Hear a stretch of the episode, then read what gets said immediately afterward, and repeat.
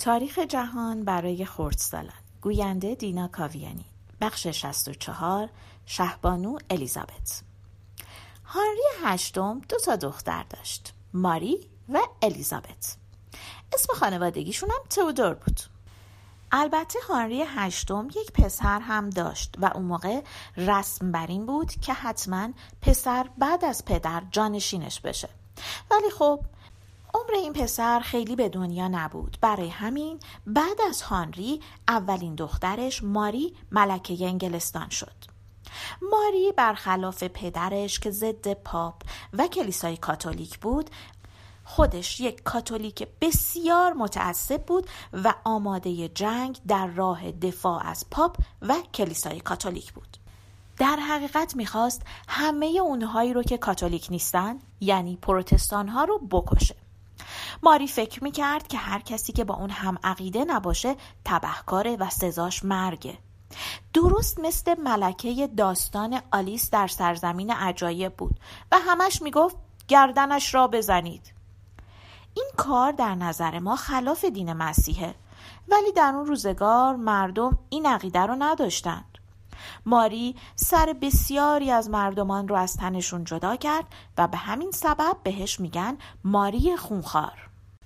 همسر ماری هم مردی بود که مثل اون در مذهب کاتولیک بسیار متعصب و حتی خونخوارتر از ماری بود. همسرش انگلیسی نبود. همسرش فیلیپ دوم پادشاه اسپانیا و پسر شارل بود. فیلیپ از پدر خودش هم سختگیرتر بود. فیلیپ سعی می کرد اونهایی رو که پروتستانن یا حتی فکر می‌کنه پروتستانن دستگیر کنه وادار کنه اعتراف کنن و دینشون رو عوض کنن. و اگر اونها از عقیده خودشون دست بر نداشتن مثل شهدای اول مسیحیت بکشتشون. به این کار تفتیش عقاید میگن. خیلی از مردم اون موقع به خاطر عقیدشون شکنجه شدن و به طرز فجیعی کشته شدن. کسانی که بیشتر از همه آزار و شکنجه دیدند مردمان هلند بودند. در اون زمان هلند جزو امپراتوری اسپانیا بود و بسیاری از مردم اونجا پروتستان شده بودند. در این زمان مردی در هلند زندگی می کرد که اسمش ویلیام خاموش بود چون بیشتر وقتها ساکت بود و مشغول کار. ویلیام از رفتاری که با هم میهنانش می‌کردند خیلی عصبانی شد. برای همین به جنگ فیلیپ رفت و سرانجام کشورش رو آزاد کرد.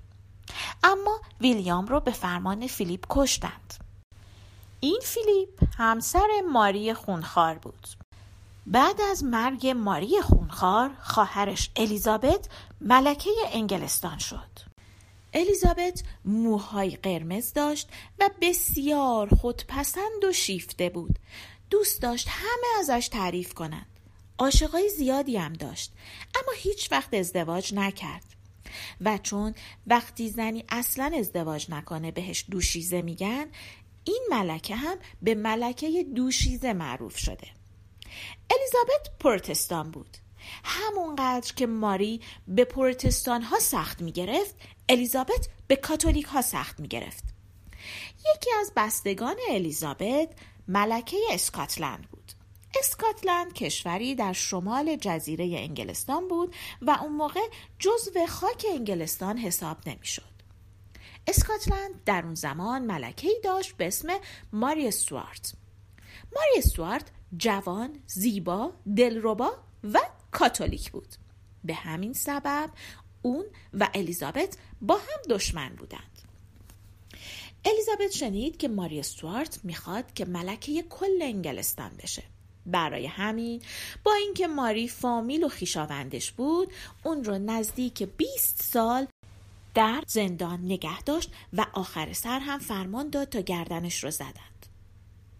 خیلی سخته که فکر کنیم یه نفر به همین سادگی دستور بده گردن یکی از اقوامش رو بزنن.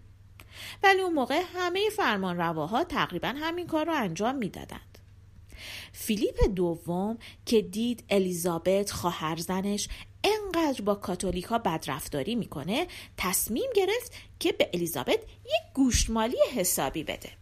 برای همین یک نیروی بزرگی از کشتی های عالی جنگی اسپانیایی فراهم کرد تا به جنگ الیزابت بره. در اون زمان اسپانیا به این کشتی های جنگیش خیلی مینازید. به اونها نیروی دریایی شکست ناپذیر می‌گفتند نیروی دریایی شکست ناپذیر در سال 1588 میلادی برای شکست دادن نیروی دریایی انگلستان به راه افتاد. کشتی ها به صورت نیم دایره سفارایی کردند و به طرف انگلستان بادبان برافراشتند. نیروی دریایی انگلستان اون موقع فقط کشتی های کوچیک داشت. و این کشتی ها به جای اینکه مثل کشتی های اسپانیایی سفارایی جنگی به خودشون بگیرن از پشت سر به کشتی های اسپانیایی حمله کردن و یکی یکی اونها رو غرق کردند. انگلیسی ها خیلی جنگجوتر بودن. کشتی هاشون هم کوچیکتر بود. به همین خاطر راحت تر می‌تونستن توی دریا حرکت کنند کشتی های انگلیسی به کشتی های اسپانیایی ضربه ای می زدن و بعد سریع از اونجا فرار می کردن. تا اون کشتی های بزرگ اسپانیایی بخوان دور خودشون بچرخن و کشتی های انگلیسی رو تعقیب بکنن کشتی های انگلیسی از اونجا دور شده بودند. به این ترتیب کشتی های انگلیسی تونستن یکی یکی کشتی های بزرگ اسپانیایی رو غرق کنند. اونهایی رو هم که مونده بودند آتیش زدند. چجوری؟ انگلیسی ها اومدن یک سری کشتی کهنه رو روی آب آتیش زدن و اونها رو به طرف کشتی های اسپانیایی حرکت دادند. اون موقع همه کشتی ها از چوب بودند. خب وقتی این کشتی های پر آتیش به کشتی های چوبی اسپانیایی نزدیک شدن اونها رو آتیش زدن اون چند تا کشتی هم که جون سالم به در برده بودند از راه خیلی دور از راه شمال بالای اسکاتلند سعی کردن خودشون رو به اسپانیا برسونن. ولی گرفتار یک طوفان وحشتناکی شدن و همشون غرق شدن به این ترتیب کشتی های جنگی اسپانیا اون نیروی دریایی شکست ناپذیر از بین رفت. با از بین رفتن این کشتی ها قدرت و سروری اسپانیا در دریاها هم به پایان رسید. و دیگه مثل قبل یک ملت نیرومند و پرشکوه نبودند. در آغاز سلطنت الیزابت اسپانیا بزرگترین و نیرومندترین کشور جهان بود. و در پایان پادشاهی الیزابت انگلستان به این مقام رسید.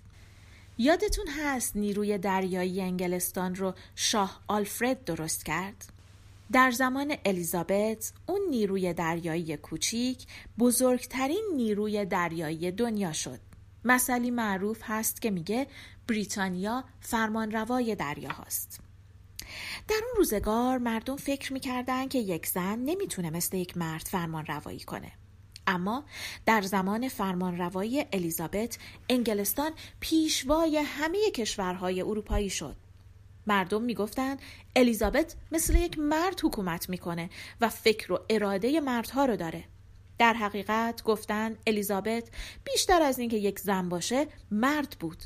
همونقدر گستاخ و بیباک. الان ما در سال 1588 بعد از میلاد مسیح هستیم.